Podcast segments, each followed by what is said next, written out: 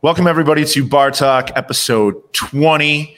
I am your host, John Foley. Uh, with me, as always, Courtney Booms. Hello. Mark Miller. Hello, hello. Coming to you from the Relief and Resource in Fenton, Michigan, courtesy of iLogic Media. Please check out their other content if you have not. But today is the first in our, uh, what is, will be a series of, Shall of be. episodes where we talk about people in the industry that have made a, a gigantic difference. And it was very easy to choose the first one because we're going to dive right into David Wondrich Yes. cocktail author, historian, and a, a really a massive influence on anybody who does this job and also reads about it. Yeah. in in like an entirely serious tone at the very least. Absolutely, Oh. yeah. And his influence on the resurgence of classic cocktails in contemporary bartending is um, immeasurable. Mhm. Plus, he's really smart and really funny.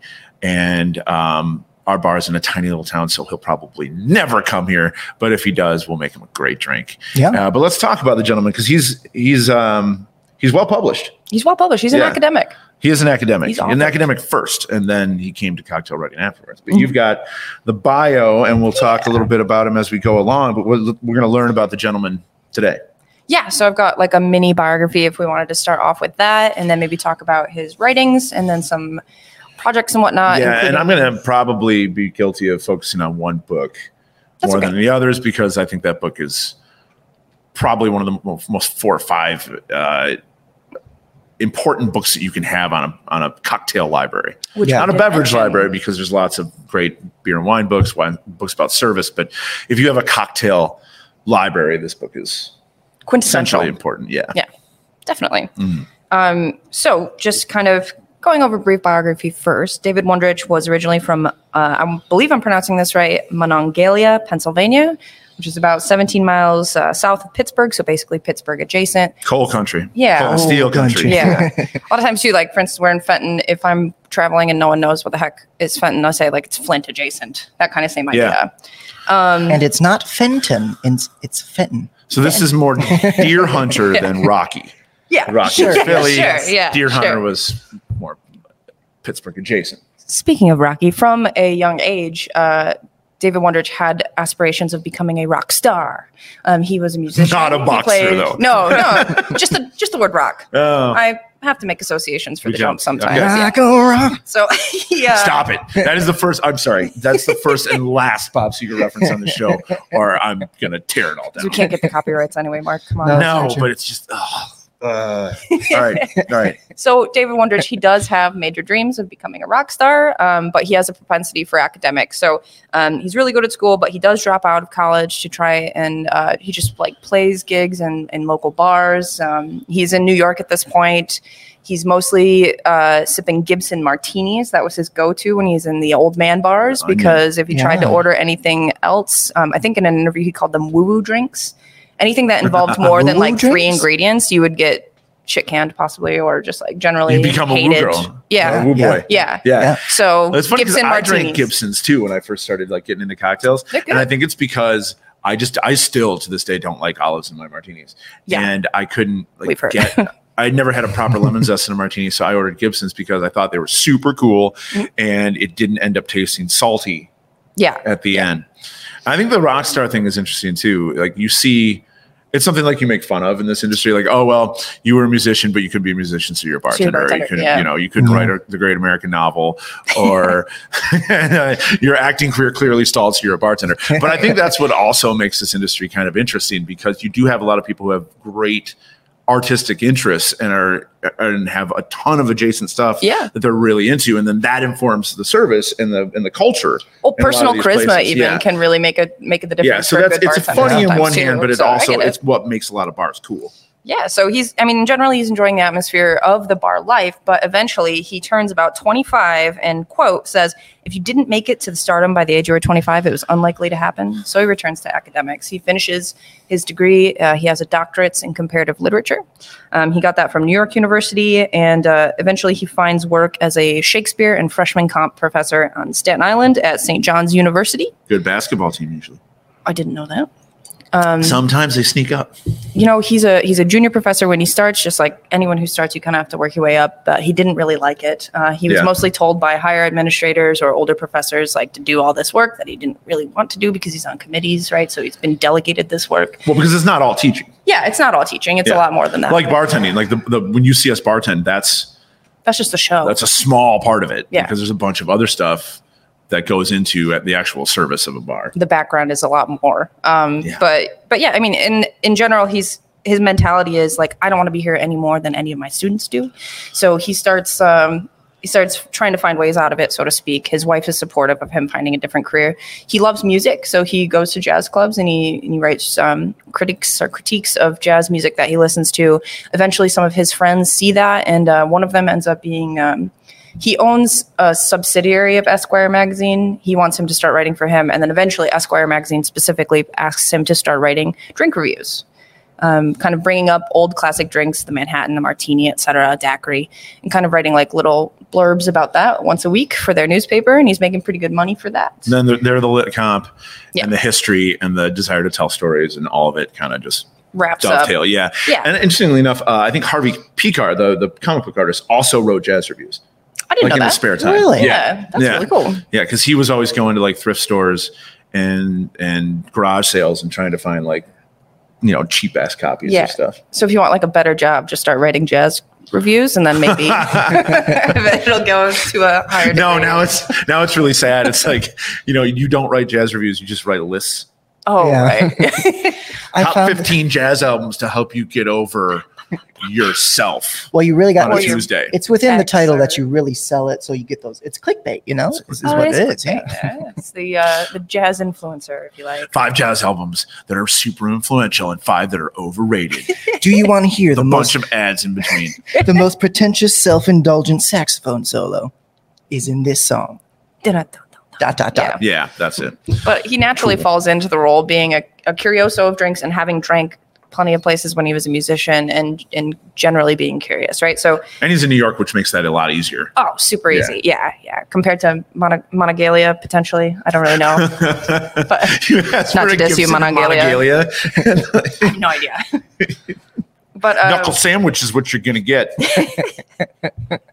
basically his start with esquire meant he was able to use his interests in drink drinking drinking culture um, and combine it with his training to do archival and educational based research so he, he not only is he writing like little snippets and anecdotes um, eventually he starts uh, from those shortened little paragraphs to delve deeper into the history categorizing drinks into different families which is something we do today and have mentioned before for other writings um, like death and co or dead rabbit Yes. um, and researching ingredients lost to the annals. So, um, like uh, maraschino liqueur, uh, Luxardo maraschino Oh, yeah. liqueur, we use that in tons of drinks. It's readily available now, but at the time that he was doing this around 90s, around the late 90s, early 2000s, like you'd have to special order that or have someone smuggle Yeah, when I it in first to you started from buying like it. Europe. In Fenton, in- Yeah. in the in the early 2000s, it was I, it was hard to carry all the time because I don't think the ordering on the state level was up to the demand that you know a lot Right. of us bartenders wanted. Yeah, and But I another- think that's what, and we'll get into this more with the Jerry Thomas book. But what Wondrich was always really concerned about, and what I think is is awesome, is the families of cocktails and the builds, and Yeah. these classic builds that that were used back then that can still be applied now. And he was always writing about how okay, this is how they did it then. This is how you do it now. Right. This is the best way to do it now in a modern setting, and that's invaluable stuff for somebody who's learning how to bartend. yeah, recipe updates basically Yeah. for like lack of better words. 'Cause Some of those ingredients aren't findable, but you can find something similar. And if you modify your Here's your sweet because workaround, this is yeah. drier, yeah, Yeah, and this is what vermouth tasted Work like around. then, and that's why the proportions were that way. But vermouth tastes like this now, and this is why you should do it right, this yeah. way now. And a bunch of his recipes have that, and that was really really Yeah. useful. and we've mentioned this a couple times too that like vermouth came along a lot later than a lot of people i think think of vermouth Yeah. coming because it's like what in like the 80s 1870s, 18 yeah 1880s. 1880s 1870s Could you imagine, like, oh boy, got to come with me to the bar, get a load of this new stuff. It's really it's called vermouth. Knock you right on your keystone. I love your. I Pull up love your- your. That's my, 18 that's my old timey. His Yeah. old-timey voice. yeah, apparently he's an oh good Yeah. yeah come on, be a sport. Just We're go gonna check out on. that new baseball. Have some vermouth. have you heard of those Don't have too investigators, many Nick of a and tip or Nora? you end up Yeah. in Trolicon in San Francisco. Nothing like some ballpark hot dogs and vermouth. Yeah, well, well you- no, but like you see it in um in Oscar Wilde too. They were drinking hock and soda, yeah. but Yeah. hock is Yeah. just fucking vermouth. Yeah. Yeah, but vermouth was hotness.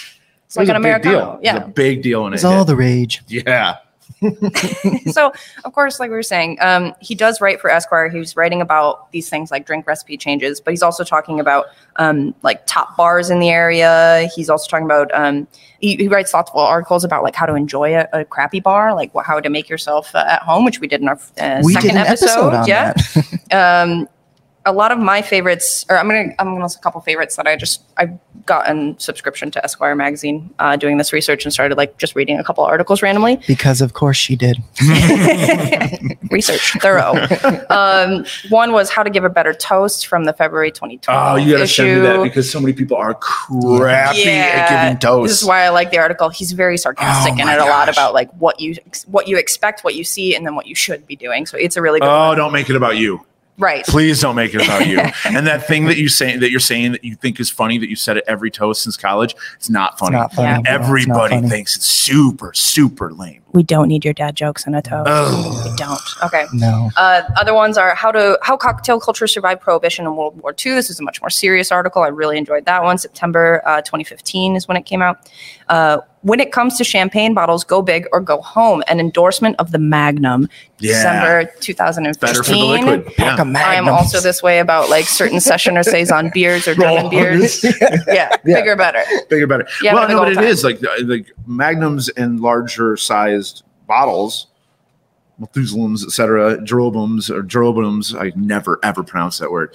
Um, that is better for for wine to sit. Well, and the fermentation, the bubbles, like it actually continues to to make interesting spirit in there as it sits in those Much more giant bottles. badass I love that. than cracking a magnum of champagne. For, Yeah. for uh when people walk in. Especially if there's just like two of you. Just so you know, I About to only get real have romantic up in here. Oh, so many cubes of cheese and a, and a minimal amount of crackers, but, but, I I, do have. this is gonna get weird. this yeah. much champagne. I also have a saber for it. So here we go. Can you say love roast that bottle? savoring. Can I? Absolutely not. I can. Really? Yeah.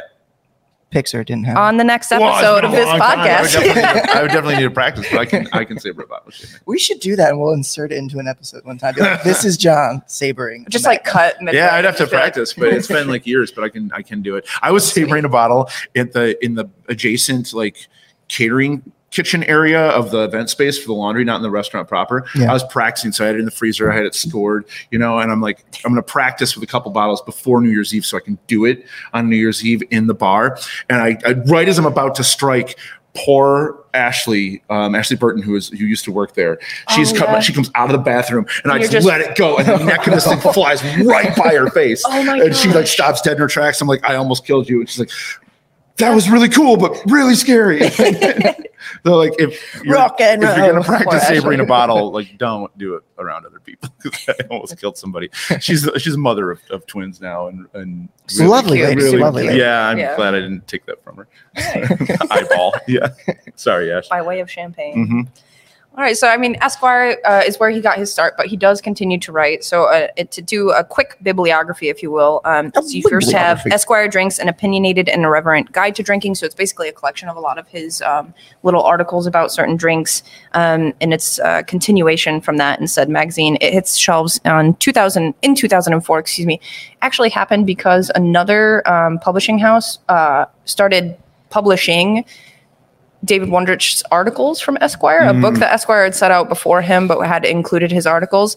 And so Esquire, uh, they didn't ask for any permission from them, so they were just like, "Fuck it, we're just gonna have Yeah. David Wondrich send us another book. and We're gonna publish it online." They said, "Fuck it, we'll do it live." We'll do it yeah, live. fuck it, we'll do it live. And you can Google still to this day. You can just go in and Google like the Manhattan Wondrich, and you'll just get It'll come out. Just Yeah, like, exactly. On any of the stuff. Yeah. Um, the next release he has for books is Killer Cocktails. It's mainly a guide to building your home bar um, and includes tons of classics, obviously. So that came out in 2005. In 2007, he uh, publishes Imbibe. So that's arguably his most uh, famous cocktail book. Yeah. Um, it's basically a deep dive into Jerry Thomas's contributions, um, but he writes particularly Beautiful. eloquently. It's funny, it's informative, um, it's a fantastic book. It does win the James Beard Award, and uh, it They gets should re- give it two more. two more Beard Awards. Sure, why He's not? nominated Just for dust other one. ones. Yeah, Just dust another one off and give it to him for that book. 'cause That book is so important. it's really good. Yep. Yeah. Um. So And I have there's some excerpts I'm going to read from him because he's a fantastic writer. right. Yeah. We'll go. We'll go with, with We'll- that in just a minute, though. Yeah. Yeah. Oh, whenever you tell me, it's okay. It's okay. Um. he, it's published in 2007 and then republished again in 2010.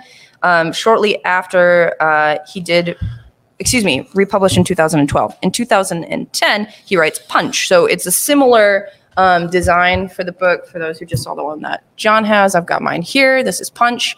Um, it's the same idea. It's a historical basis for for the uh, for the first social cocktail, if you like, which Yeah. is the Punch Bowl. and him and him expanding on a chapter of the imbibe book and just getting a whole nother book 'cause out of it was just a, a short. there's you so know, much more there's a lot of history in punch in huge that, history in Punch. that particular Punch- Uh, book is the first mixed cocktail, so to speak. yeah the first time you Yeah. Mm-hmm. put stuff together instead of drinking it on its own And then his most recent publication is the Oxford Companion to Spirits and Cocktails, a project he completed with uh, fellow Daily Beast writer um, Noah Rothbaum. an absolute beast of a book Yeah, that and is it was a very published hefty. in October of hefty book right there. 2021.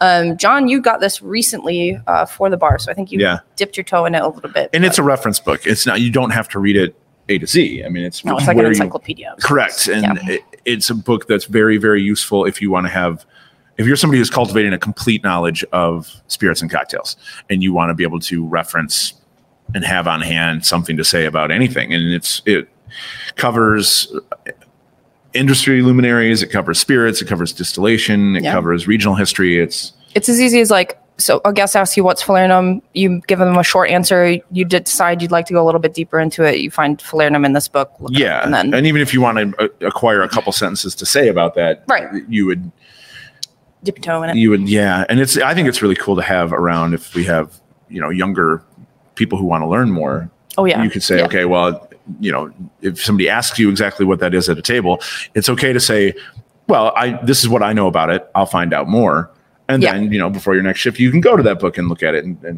and then when they're in educate yourself a little Yeah. bit. Or what I also find useful is if a guest asks what's falernum and I have, have the book at hand, I mark the page and then physically throw the book at them. Yes. this book This book, yeah. And I don't do like a little loft. I really kind of thor like I, I Yeah. hammer it, Yeah. like at an axe Yeah. throwing Full thing. rotation. And if they can Yeah. catch it, they get a full a free drink. And if they don't catch it, they get a free bruise bruise from the book. Not hitting brew, them in the bruise. face. Yeah. Yeah.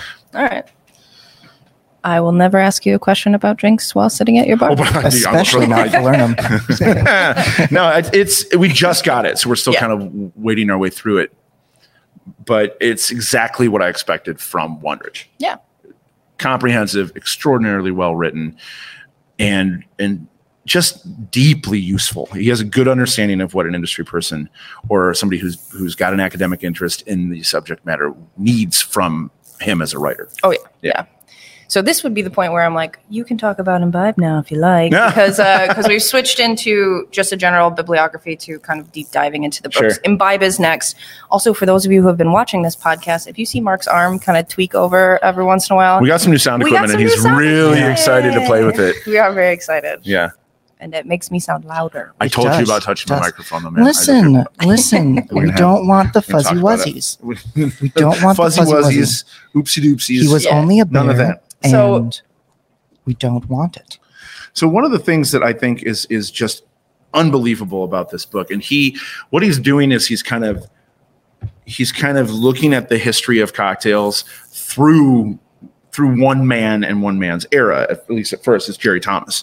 So he's writing about Jerry Thomas, who is the first superstar bartender by virtue of Oh, being yeah. the first bartender who wrote any of this shit down. Like he's the first one to put recipes down on paper. A bon vivant's guide Bon vivant's guide, uh, to bon vivant's companion. drinking companion. Yeah, yeah a bon Yeah. vivant's companion. And he he did at the time something that was considered, you know, like something you don't do, which is write all this stuff down. Like he didn't believe that the recipes were um, something that you had to keep secret. He wanted to share them Right. which uh, you know Jerry Thomas, not Wonders, but Jerry Thomas, and he essentially is using this to be the first bartender to truly build his own brand. Yes. Like this is me. I'm the dude. I got the the the brass buttons on my vest. Right. I'm the showiest, you know, motherfucker out here. Come drink at my bar because I know it and I'm so confident about it. I'm going to tell you how to do it. and that's like he has a deep love for Jerry Thomas in He a way loves Jerry because Thomas. he's like literally the first. You said bar star, I said entertainment bartender.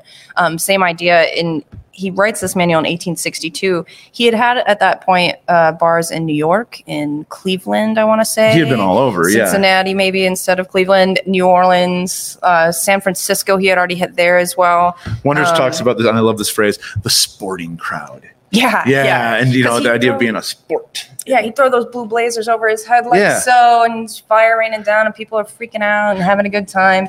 He had a bar underneath P.T. Barnum's uh, American Museum on Broadway in New York, Which is awesome. and uh, this spot it had bowling, it had dancing. You could go to the museum. You could The come first down. entertainment bar.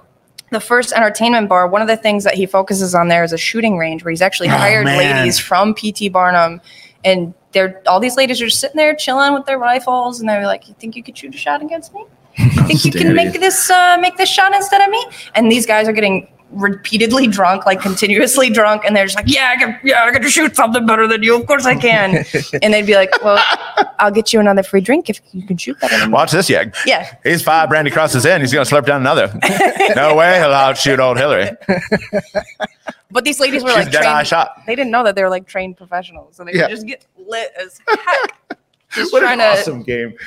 be more masculine, I guess. but I Uh, think like his history about how he ties the birth of cocktail culture into like sporting culture, and by Oh, sporting yeah. I mean Oh, yeah. gambling and Really, uh, that's and true. horse racing is is excellent, and I think that he he truly is interested in in American history and in this this kind of r- culturally rich underbelly that is super fun to write about. Um, I think I have here. Yeah, so he also has a big affection for writing about the Prince of Wales. yes, he does. you know, 'cause Yeah, he's a big Charles? drinker as well. N- uh, no, not at that time. Eddie, Prince Edward. Eddie. Oh Yeah, yes, uh, Prince Edward. The the one abdicator, who the was abdicator, also yeah. Mhm. yeah, he's also the one who he toured America all over. Yeah, uh, Yeah, he did, yeah. Hollis, With Hollis, Nelson yes. Mhm. or Simpson. something. Simpson. Yes, Thank you. yeah, and they have a little bit I've about seen that. The Crown. You've seen the crown. You know the crown. Yes. And uh, this is about when. Uh, yes, this is about uh, when he met Jer- supposedly met Jerry Thomas. So they asked the the, the princess, "Has he ever drunk a mint julep, sir?" No, the prince had not. Yes, he would. And here's the kicker: Thompson led the prince into a famous bar room presided over by no less famous Jerry Thomas, one of the great artists in his line or time. That's a direct quote. His Royal Highness, His Royal Highness watched the quote elaborate and picaresque style of manufacture practiced by the mixers of elixirs in those antebellum days with profound curiosity and admiration took a sip and said why it's only lemonade after all revised his opinion as the julep glow suffused him and pronounced it quote very very nice end of anecdote Aw. now if there were ever two people who should have met they were the prince of wales and jerry thomas they had much in common from a deep curiosity into the composition of drinks to an interest in the operation of the rules of probability to an unshakable personal personal dignity leavened with humor. Drinking, Well, that's gambling, and cute. jokes. Exactly. Drinking, But gambling, that's how Wondrich writes. He's extremely smart Very eloquent. and and and really into kind of like grabbing you by the coat sleeve and bringing you on a journey. Yeah, yeah. And that's, awesome. I mean, if you think about it, the title is "Imbibe from the."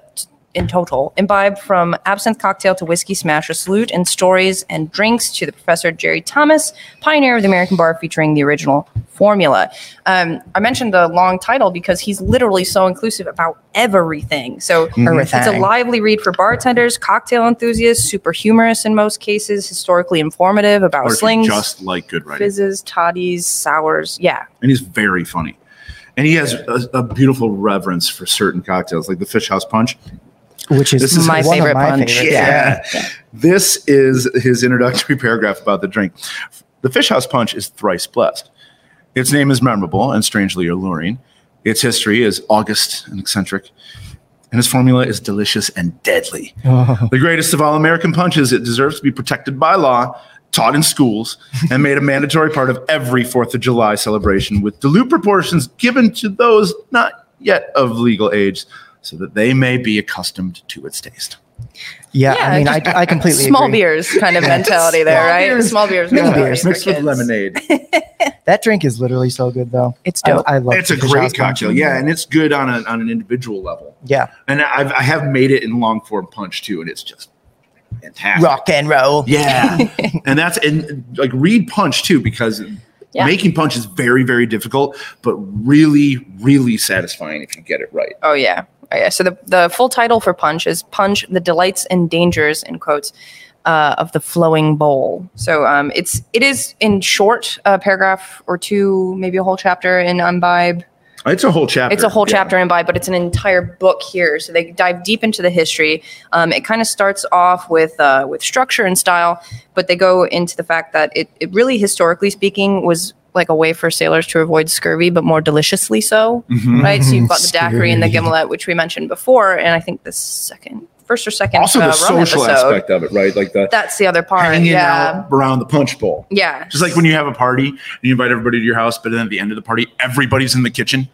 Like they're Yeah. all just That- standing in it's the weird kitchen. how that happens, You've right? provided scene Well, that's- and music, but all of a sudden everybody's just nailing drinks in the yeah, That's almost exactly how it happens. So it Yeah. starts with sailors, and then people that sailors are being employed by, so really landed gentry or royals or just like higher ups in general, they start to be like, what, the- what do you got over there? What's that over there? It sounds really interesting. And they're like chugging it down. So they start to develop these like more refined versions of the sailor's punch. Mm-hmm. Um, Dutch punch in particular are the ones that like the Dutch swear up, down, left, right, and center that their punches are the best because it's made with things like brandy or arak or rum punches don't really come along until later. That's mostly like post well during prohibition and post prohibition when like all these bartenders have this excess rum because you can only get one bottle of rye if you get six bottles of rum um, which is kind of like an old school uh, Do you uh, think did the did the Dutch use Sailors uh, Jennifer? necessity? Or Jennifer, Jennifer, jennifer Did they use Jennifer in their punches? a lot? I think they would. So I think they would just call that. It was like Dutch malt spirit is often Yeah. what it's called Yeah, because yeah, like we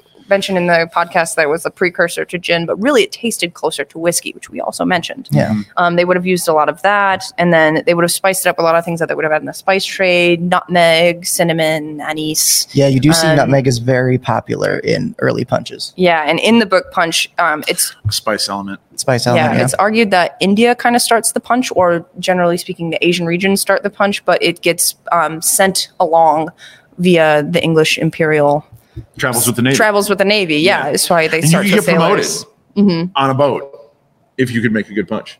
Oh yeah, Like oh, you yeah. Oh, could be like, oh, now you're the captain's man. You're the admiral. Hail the Yeah. captain's man. so yeah, they all enjoyed a good punch. Like literally every class by the time that the punch was the most popular, anyone and everyone could have punch. You can have cheap as heck gin punch uh, in say gin lane, like we talked about before, or you could have it at the highest uh, um, possible. The poshest of social. Yeah, levels. it- the king and Who do you queen. think was more valued on the ship? The guy who could make the best punch or the cook? Yes. punch? The Probably punch. punch. The Punch, punch. Um, yeah. Probably punch. Yeah, Yeah. yeah. I'm getting seasick, so, I So, ain't like, eating the nothing on good- that boat. So. Like if you made good food, that doesn't nearly make up for bad punch as like good punch makes up for bad food. That's very true. Because even shitty food can taste good if you're drunk enough. on good punch, yeah. Right. Yeah. Um, so some of my favorite parts of Wondrich's writing isn't necessarily about the history, but the way he elaborates small details. Um, for instance, there's a quick quip under the subheading uh, Meriton Latroon's Bantam Punch, which is under the chapter of Arak Punch, which is one of my arguably favorite punches. Uh, it's a costly ingredient. And here we Arak. mean an Indonesian uh, Dutch spirit, not the anise based Middle Eastern spirit. oh, thank you. Yes. because there's a big difference depending on what you're where you're from or what you've experienced if you hear us say arak it's going to be one thing or another Thank you. Yeah. Yeah. A R R A C K. I Yes. don't think they're spelled the same, so that should help. uh, i think the other is i think it's just a-r-a-k Yeah. it's might been be a while pronounced like sorry if i Arak. mess if i mess that up but under this uh, part, right, arak is an incredibly costly ingredient. It came from the East. Sailors and privateers would find equal parts of joy in drinking it and pain in the expense of it, and uh, for such a lavish spirit. If people don't know, Batavia is um, a port on the Isle of Java under the Dutch East Indies, Java. uh, which today corresponds to Jakarta, Indonesia. Um, In his research, though, he comes across an early English fiction writer, Richard Head, a hilarious nom de plume if it's not his real name, because the shorthand of Richard is Dick, He's just a dickhead. who in his work uh, the english rogue described in the life of martin latrun a witty extravagant his notes put for witty extravagant read utter scumbag Utter Right? scumbag. Not a sport. no No. utter scumbag so in the in the story this expert swindler finds himself um, in unlikely events he falls into a street called china row where he meets and marries an indian punch housekeeper so that he can be supplied with two quarts of rack tea punch for the rest of his life Indian punch housekeeper. Man, That's a hell of a title. They're- that's a good one. he's living the life o'reilly as it were stories like that are prevalent throughout the book to give you another example of his writing, just to bring this back, because the Prince of Wales cocktail is also another like kind of great fruit based cocktail, and this is from the description of the Prince of Wales cocktail, but it's also kind of. Uh, it, I was just reminded of it because of the Of way his he talks story, about yeah. people. Um, the prince was a pup, a gay dog, a lech, a lush, a charming if stout son of a bitch. Said bitch being Queen Victoria. hey, oh He watched decade after decade roll by with her grasping the reins of power for dear life and nothing for him to do in the official line but wave to the nice folks. So he did what everybody else would have done. He got grumpy, he got loose. Mistresses and mischief ensued. He spent a lot of time at the table, the theater, and the club.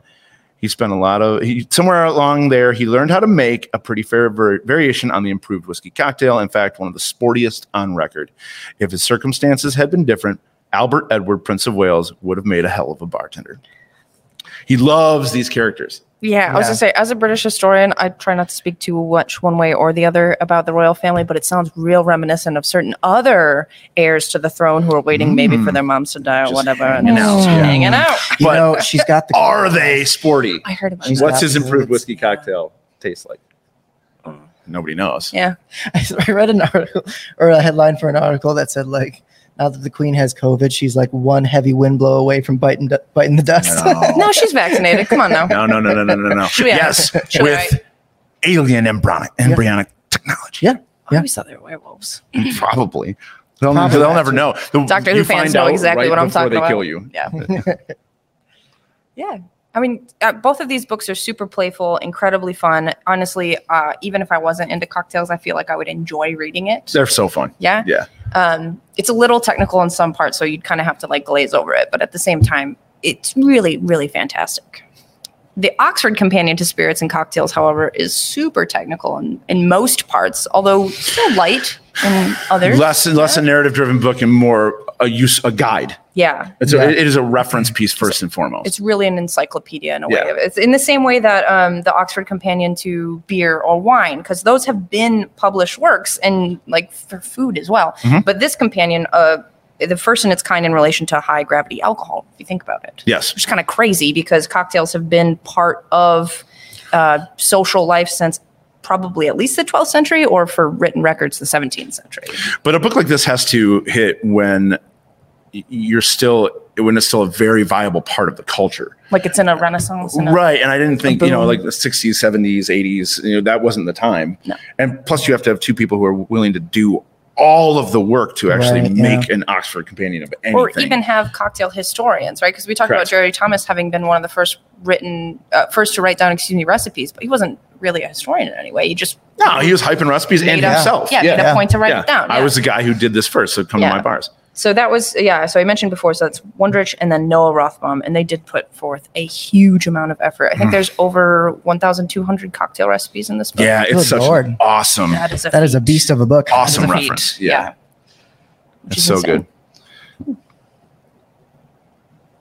Yeah, We're That's back. I was wrap just up. checking. I was checking my notes to see if I had more, but uh, like I said, I didn't really read it yet. I'm super excited too, but at the same time, Yeah, it. I got not much else. I just don't really think it can be kind of understated how big of an impact th- his writing has had on the industry. Oh yeah, It, you know, the books came out when I was a younger bartender. I had had a couple years of doing actual cocktail work under my belt when this happened because I came to it late after my undergrad. I didn't start working in like a decent bar until after I had already graduated from Western. The bar I worked at at Western was, you know, it was a shot and beer bar, and I worked at an Irish pub, but we didn't do a lot of cocktails. So i- there are people who had put reference books out there that we didn't, I didn't have anywhere else to go to to get any sort of reference point for my own builds for cocktails. Ted Haig's book, Forgotten Cocktails and Vintage Spirits, um, David Wondrich's book, and honestly, stuff like as silly as it sounds, the Difford's Guide, where you Yeah. have where Simon Difford, this UK bartender, was just publishing everything, like every single recipe he could possibly find, Yeah. and putting it out there. And some, oh my gosh, some of these. UK cocktails that were popular in the 90s are horrific sounding. And, Lots like, of Midori. yeah, so much Midori, Blue Curacao, really, really, really stupid names, and obviously just massive party drinks. I, I think Yeah. if I were drinking cocktails in the Britpop era, it would have been very bad. The Shagadelic Cosmo. Yeah, the Shagadelic Because Cosmo. like tiki cocktails, for instance, kind of span the time, but because some of those do have a lot of juice or syrup, Well, things and you've that also are got these people generally in, like- likable regardless. And that's a niche that I think everybody had. That that They fire usually was would kept be a niche, smoldering, yeah, yeah, by still. the people who were Yeah. just really into that kind of cocktail. But the stories and the history were massive because it also spoke to the builds and the ingredients. Oh, yeah. That's what makes Wondrich's writings so invaluable if you're if you're getting into this type of work because everything he writes about the history and how the drinks came to be is also tied into how they're made and why Yeah. they're made the way that they are and he's got lots of excellent stuff about the type of sugar or the type of Yeah. build for, Yeah. for prep items right. or why a cordial is more than just juice and syrup, like Yeah, sugar. Like, yeah, all that what's the stuff. point of that, and why do we dilute it to a certain degree? Mhm. Yeah. and these templates for these drinks these builds and, and families and categories are the, the type of thing that you have to build a foundation for Right. so that you can go and make new drinks Yeah, absolutely.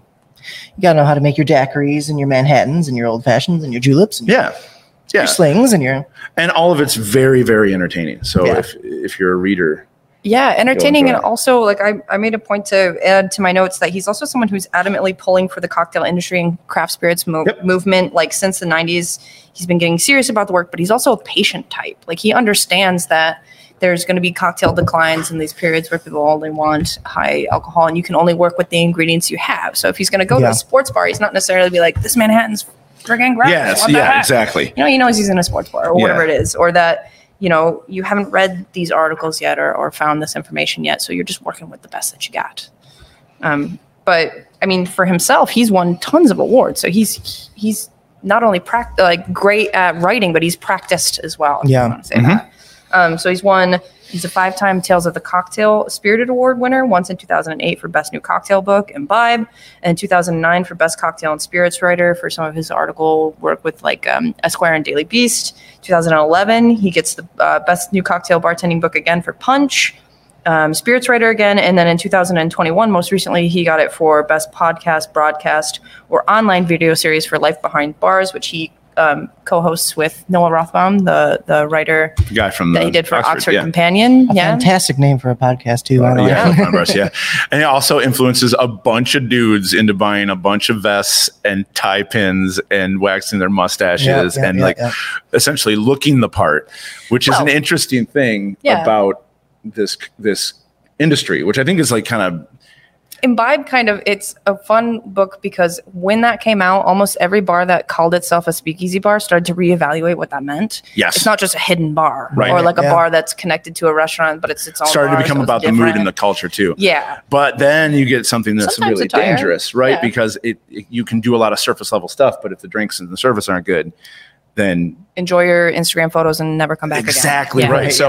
So it his influences, like anybody who's super influential, his influence is very interesting to di- dissect because Yeah.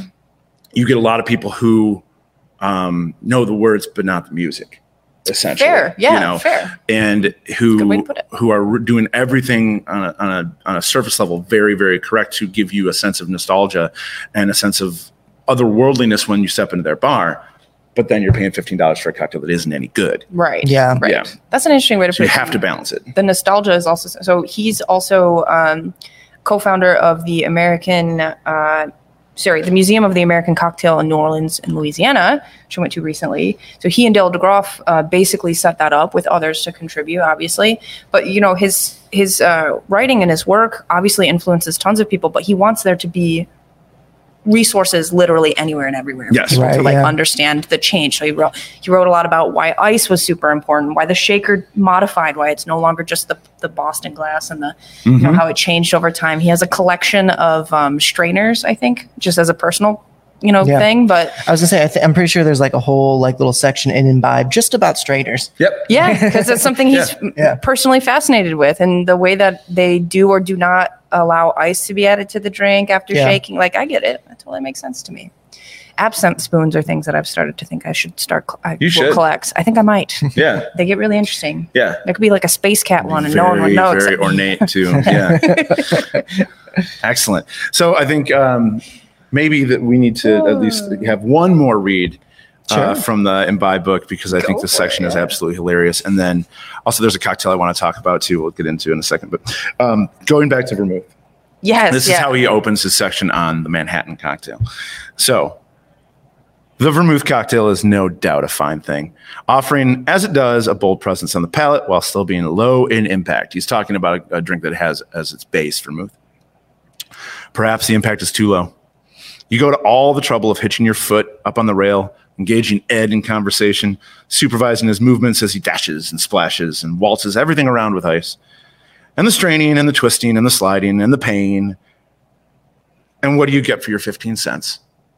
Something with no more kick to it than the little glass of sherry your maiden aunt takes when the fantods have got her. but what if you put a stick in it? Rye, gin, brandy, it doesn't matter. Just a little something to make you feel like you've had a drink. That's one possibility. On the other hand, there's this one.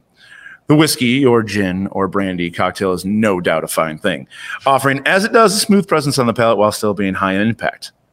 Perhaps too high. You go to all the trouble of hitching your foot up on the rail and all the rest, and what do you get for your 15 cents? Drunk. That's what. The problem with these things is they go down so easy that you want to treat your throat to a couple or three just to show your appreciation for the fine job it's been doing you. But the next thing you know, it's next Thursday, and you're in Oakland with what feels like three black eyes and an anchor tattooed on your arm. But what if you turned the damper down a little, took that new vermouth stuff, plenty flavorful, but no John L. Sullivan, and replaced some of the booze with it? Maybe you could have a drink or two without all the vaudeville. And that That's is a an vaudeville. excellent Yeah. excerpt into the history and his general idea of Yeah. what of that time and drinking, which is excellent. And then they have this awesome bit at the end of the book where they do where he basically got a bunch of super famous bartenders to do a cocktail in the Jerry Thomas style, right? And they Oh, were all cool. going to do Yeah, these that's little fun. tributes to to Jerry Thomas. That's awesome. Yeah. It is, yeah.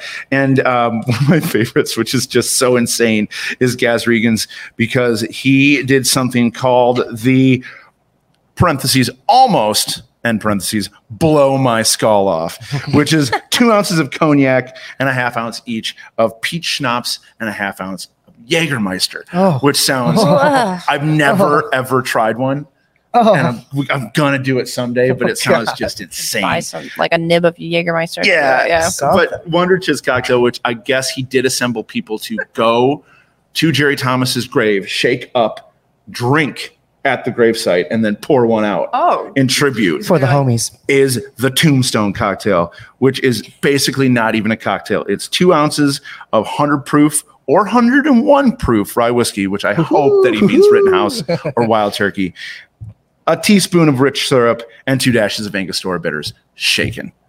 a shaked Good old lord. fashioned in a way. basically High it's gravity just ish, so old fashioned. Yeah. stupid and simple and tastes awesome That's what we call metal as fuck. yeah like why all the nonsense just and they, that was the tombstone cocktail his tribute to uh, jerry thomas I wonder if he made Nice. all of his uh, BAR, the bar program um, students, do that as well. I You don't know, what I mean? Like everyone just after class goes over there. It's like a five day intensive course he uh, wrote with Dale DeGraw. well, because he, and he's a bunch buried of, in uh, i think he's buried in new york He's buried in New York. Yeah. Yeah. Apparently, in a fine little cemetery. I remember listening to him Mhm. say in an interview.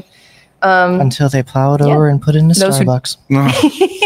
for those who don't know, BAR program, it's uh, it's an acronym, so it's Beverage Alcohol Resource, um, something that he developed with some others in 2005 just to help people become better, more educated bartenders. Wow. Continuing uh, influence in the industry, really. He's a So- huge proponent of education. yeah he is Yeah. yeah he is As an academic, that naturally makes sense. yeah I think we did a good coverage. that's so our far. wrap up I think yeah, so, yeah. Well, I- thank you mr wonders for um, I mean, with this uh, this show honestly could have been three hours long. We could have talked about Yeah. all of these books and delved into all these recipes. And there's so much to learn just from the stuff that he's put down on paper, let alone his podcast, which is ridiculously informative. So Or No. the other bartender, uh, like Bartender at Large and all those other podcasts that he's been featured on. Yeah, Not even just exactly. Four. Yeah. You know, so from one small corner of Michigan, thanks a bunch. Yeah, thanks, guys. Heavy metal. Hey, Metal Wonders. Yeah, exactly. And uh, He's still a rock star to us. yeah, exactly. so uh, that's it from Bar Talk. Cheers for myself, Courtney, and Mark. Cheers, Yes, yes. Yahara. Yeah. And uh, we'll see you on the flip. Thank you. On the flippity flip. Later.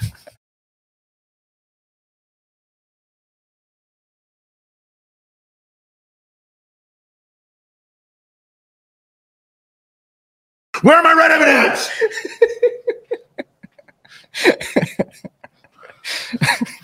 In a goblet on the table.